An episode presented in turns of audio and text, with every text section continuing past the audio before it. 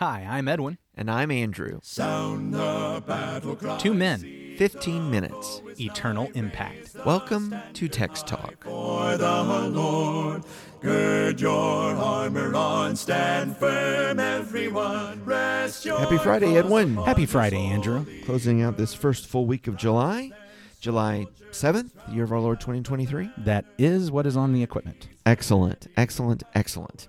Well, we've been looking at this wonderful regal or royal psalm at 97 all week. Yes, And now we're going to be talking about the King of Kings and the Lord of Lords on this Friday. it is always Good Friday on Text Talk. We strive to find Jesus in each of the Psalms, and He is here.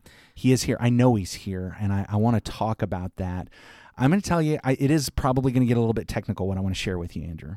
I'd like to walk you through something. well, I enjoy a good walk. So, can and, I uh, ask you and to read listening, today? And listening to the podcast while I do. uh, yeah, I'll be reading Psalm 97 today, reading from the New American Standard Version. Psalm 97. The Lord reigns. Let the earth rejoice. Let the many islands be glad.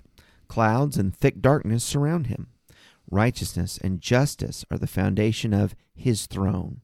Fire goes before him and burns up his adversaries round about. His lightnings lit up the world. The earth saw and trembled. The mountains melted like wax at the presence of the Lord, at the presence of the Lord of the whole earth. The heavens declare his righteousness, and all the peoples have seen his glory. Let all those be ashamed who serve graven images, who boast themselves of idols. Worship him, all you gods. Zion heard this and was glad, and the daughters of Judah have rejoiced because of your judgments, O Lord. For you are the Lord most high over all the earth. You are exalted far above all gods. Hate evil, you who love the Lord, who preserve the souls of his godly ones. He delivers them from the hand of the wicked. Light is sown like seed for the righteous, and gladness for the upright in heart. Be glad in the Lord, you righteous ones, and give thanks to his holy name. I want to talk about where Jesus is in this psalm, but what in order to do that, we actually have to go over to Hebrews. Well, you know, thankfully we get a we get a uh, a lead this week because a portion of this psalm is quoted in the book of Hebrews. It's quoted in the book of Hebrews. yeah. So let me just make a comment about Bible study right now. You know, we often say keep studying your Bible because you find new things when you go through it again and again and again and again. Yes. Because I remember uh, last year we actually read Hebrews and we studied through Hebrews on Text Talk. a lot. And I want to share something with you that I completely missed then. I didn't see it. Yeah. I didn't see it. We're still learning. But as I'm studying Psalm 97 and I think about Hebrews 1, I'm picking up something. Okay. And I just want to share. So we're going to go to Hebrews 1 and verse 6. I'll read that first and then maybe the, the context around it. In Hebrews 1 and verse 6, again, when he brings the firstborn into the world, he says, Let all God's angels worship him. There's a couple things here. One, I think part of the reason I missed this is because in my Bible there's a footnote and says that it's actually a quote from Deuteronomy 32 43 Okay. the Septuagint translation. When we get to Deuteronomy 32 43, you know, if you read it in the New King James and the King James, they don't even have this statement in there at all, anything Uh-huh. like it, Because they're following the Masoretic text. following the Masoretic text. Some of the newer translations, like the ESV, have gone ahead and added in a line that you get from the Septuagint. And in fact, I will say in my New King James, there was a footnote about this that had the line that said it was found in the Dead Sea Scrolls as well as the Septuagint. So, so a manuscriptal evidence for some of the Old Testament, even in the Hebrew writing in the Dead Sea Scrolls, says there is a statement. But now, even in the Hebrew, it's worship him, all you gods. Mhm. Elohim. Elohim. Okay. But in the Septuagint, both in Deuteronomy 32 43 and Psalm 97 and verse 7, it's worship him, all angels. Angels. So that's the Greek translation. So it looks like the Hebrew writer was using the Septuagint. The, the writer of the Hebrews letter. Yes, Correct. Yeah, not not Sorry the writer of the old He- Hebrew no, scriptures, yeah, but the writer of clarify. our letter to the Hebrews was using the Septuagint Yes. interpretation and translation. So it's possible that he's quoting Deuteronomy 32, 43 there from the Septuagint. The thing is, though, notice what he says. When he brings the firstborn into the world, he says this. So there's something we're supposed to be finding in the text that's about mm-hmm. this is being said to the firstborn when the firstborn comes in the world.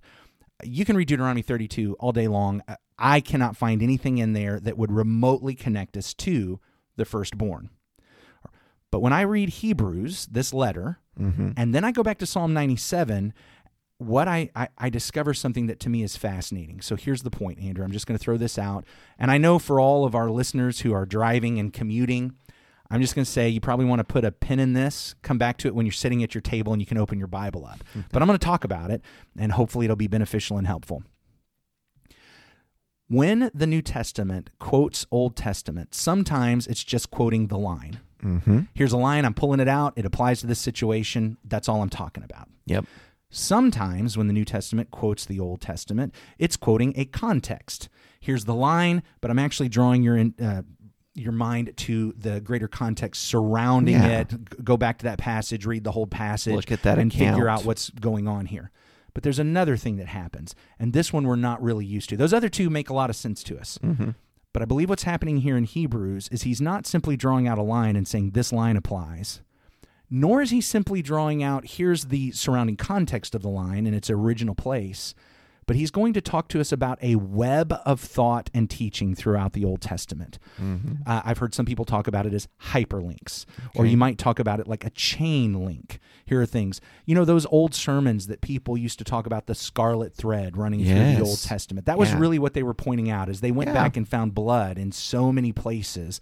There was a realization that here was a theme that and and when you quoted one statement in that theme, you were actually bringing the whole theme to mind. Mm-hmm. Okay, so it's that kind of thing. So we have seen this kind of thing before Yes. and even heard sermons that are similar. Well, that's what our Hebrew author is doing. And even does it in this passage in Hebrews chapter 1 because he chain links together, he hyperlinks together some passages. He does. And so, for sake of time, I just want to start in Hebrews chapter 1, verse 5. So now he's comparing angels to the Messiah, to the Son, to Jesus. For to which of the angels did God ever say, You are my Son, today I have begotten you? Well, he said that in Psalm 2 and verse 7. Mm-hmm. Or again, I will be to him a father, and he shall be to me a son. Now that's found in 2 Samuel 7 and verse 14, when God makes the covenant with David and talks about Solomon mm-hmm. and the descendants. Right. Okay. Then he says, and again, when he brings the firstborn into the world, he says, let all God's angels worship him. Our Hebrew author is giving us a web, a chain link, a series of hyperlinks, passages that the our Hebrew author, the author to the of the letter to the Hebrews, recognizes we are supposed to see a theme that draws out from a lot of different passages this concept about the firstborn, the mm-hmm. Son of God, the Messiah. the begotten. So in Psalm 2, when it's when it's God who's saying the king is my son, oh, I'm supposed to see that's that's the Messiah. Yeah. In 2 Samuel 7 and 14, when he says he shall be to me a son and I'll be to him a father, I'm supposed to realize that's not just about Solomon, that's actually about the Messiah. That's Yeah, that's got an yeah. Mm-hmm. ultimate look towards the Messiah. And then when I see in Psalm 97 and verse 7, let all God's angels worship him, I'm actually supposed to see that is also about the Messiah. But I go back to Psalm 97 and I don't see anything about firstborn. Hmm. And so I'm struggling to try to figure out how can the how can the he, the author to Hebrews m- make that a part of the chain link. Here's how I think he does it. Do you remember when we were studying Psalm 89?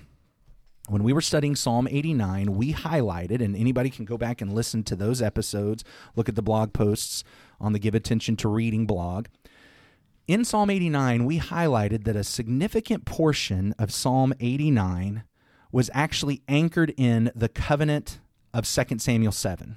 Mm-hmm. And as we did that, we highlighted that what 2 Samuel 7 says in limited terms, Psalm 89 expands Mm-hmm. as it's trying to point out that it's even much grander as appointed to the Messiah, the true son of David.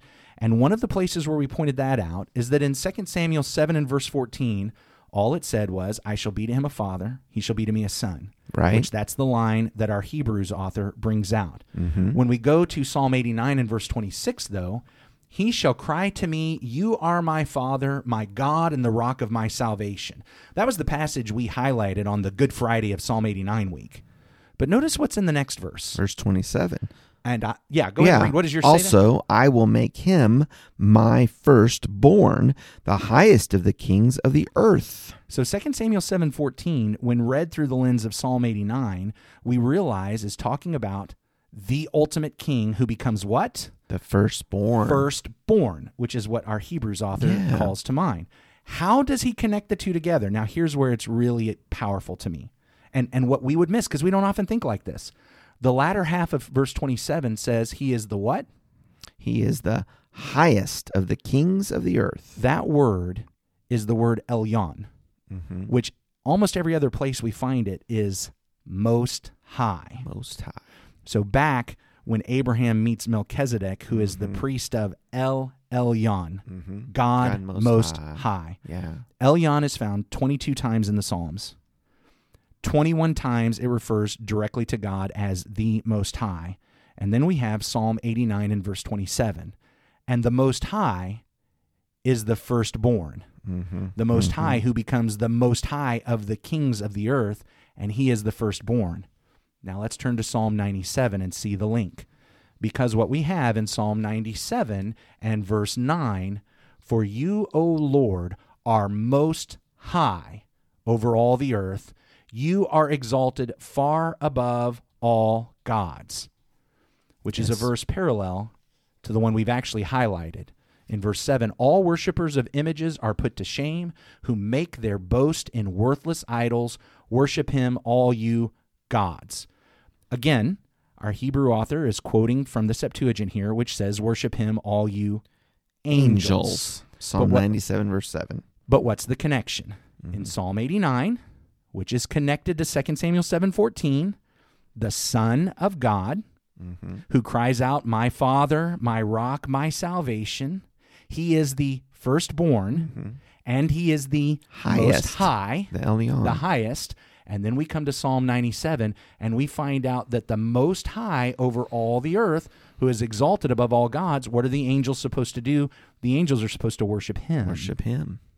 God, uh, Jesus, the Messiah, the Son, is distinct from the angels. He is greater than the angels. Yes. And so now I come back to Psalm 97 and I'm ready to find Jesus. And what I find out is an amazing contrast.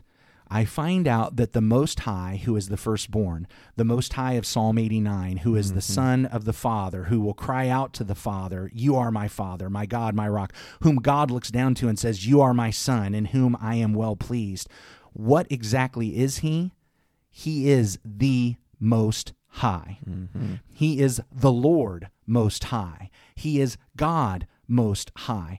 And when I piece all of this together, I discover the contrast, and I've, I've really worked hard not to bring in these worthless idols all week long because I know we, we keep talking about them. Yeah. But here's Yeah. what we need to understand about idols. In that ancient time, those statues, mm-hmm. people weren't stupid. They didn't actually think those statues were really the God. Those statues were the image of God. Yeah. The the idea of the idolatry is that they were the vessels of these gods, Yes. these demons. Yes. And so when they would offer their sacrifices or their charms, the idea was to try to bring that demon there to the image so that they could then barter with it or worship with it or please it. But it was a vessel to contain that demon for a time. And so, having heard that, we might remember that when Paul wrote to the Colossians, he said that in Jesus, the fullness of God dwelt in bodily form. He is the perfect image bearer of the God, the perfect representation, because he is, in fact, God himself. He is the Most High. Well, now let's go back to Hebrews 1 and remember how that whole letter started, that whole sermon there. Long ago, at many times and in many ways, God spoke to our fathers by the prophets. But in these last days, he has spoken to us by his Son whom he appointed the heir of all things, through whom also he created the world. He is the radiance of the glory of God and the exact imprint of his nature, and he upholds the universe by the word of his power. Who is he? He is the perfect image bearer mm-hmm. of God. He because he is God in the flesh. Yeah. He is what all humankind was was supposed to be, the perfect image bearer, but that's that instead of us doing it, mm-hmm. we messed it up. So mm-hmm. God came into the world in the person of the Son, Jesus Yes. Christ the Messiah. And what he says to the firstborn is all the angels need to worship him, everybody else. And and whether we want to get caught up in that word Elohim in the Hebrew or we're going to stick with angelos in the Greek, everything else, there is every other created being. Mm-hmm. Let me Visible just say, and Let me say it this way: every created being, because Yeah. Jesus, God the Son, is not created. Every created being angelos, even if you can supply the word Elohim to it, is supposed to worship Jesus. Yes. What are we supposed to do? We're supposed to worship Jesus. Worship Jesus because he is God most high. Mm-hmm. He is the Lord. He is this one that we're talking about in Psalm 97. The world can rejoice. Righteousness and justice are the foundation of his throne. He is coming to judge. Fire will come before him. We need to bow our knee before King Jesus. He is God most high. He is Lord most high. And we need to worship him, and he will deliver us. Mm-hmm. I wish we could talk more about it, but we've actually already gone like three minutes over. So, love to hear some emails. Uh, if you think I'm way off base, please go ahead and shoot an email in. Uh, if you think that's uh, that, hey, we're moving in the right direction on that, love to hear from you on that too. If you're learning something completely different, we'd love to hear from you. We're going to be worshiping God with our brothers and sisters on Sunday. We'd love for you to be here. You can go to uh, christiansmeethere.org. You can learn all the details about that. Uh, you can email us at texttalk at christiansmeethere.org. I think it's time for us to wrap up this week. Our great God and Father, Lord, thank you for today. Thank you for your word. I'm so grateful for this time of, of Bible study as we begin to perceive again how throughout the ages and in your scriptures you were speaking to us about Jesus Christ, about our Lord and our Savior, about the firstborn and the highest. Father, we praise you. We praise the Lord Jesus Christ. We want to serve and bring honor to you. Father, to love what you love, hate what you hate, and trust in your deliverance. In Jesus' name we pray. Amen. Amen. Thanks for talking about the text with us today. I'm Edwin Crozier, and I'd like to invite you to join the Christians who meet on Livingston Avenue in Lutz, Florida this Sunday for our Bible classes and worship. You can find out more at christiansmeethere.org. Check out our daily written devotional that goes along with today's episode. You can find a link for it in our show notes. Michael Eldridge sang all four parts of our theme song. You can get more from him at acapeldridge.com. Please remember to subscribe, rate, and review Text Talk in your favorite podcast app so others can find it and learn about it more easily. Have a fantastic day. Steady, pass the word along. Onward, forward, shout aloud, Hosanna! Christ is captain of the mighty throne.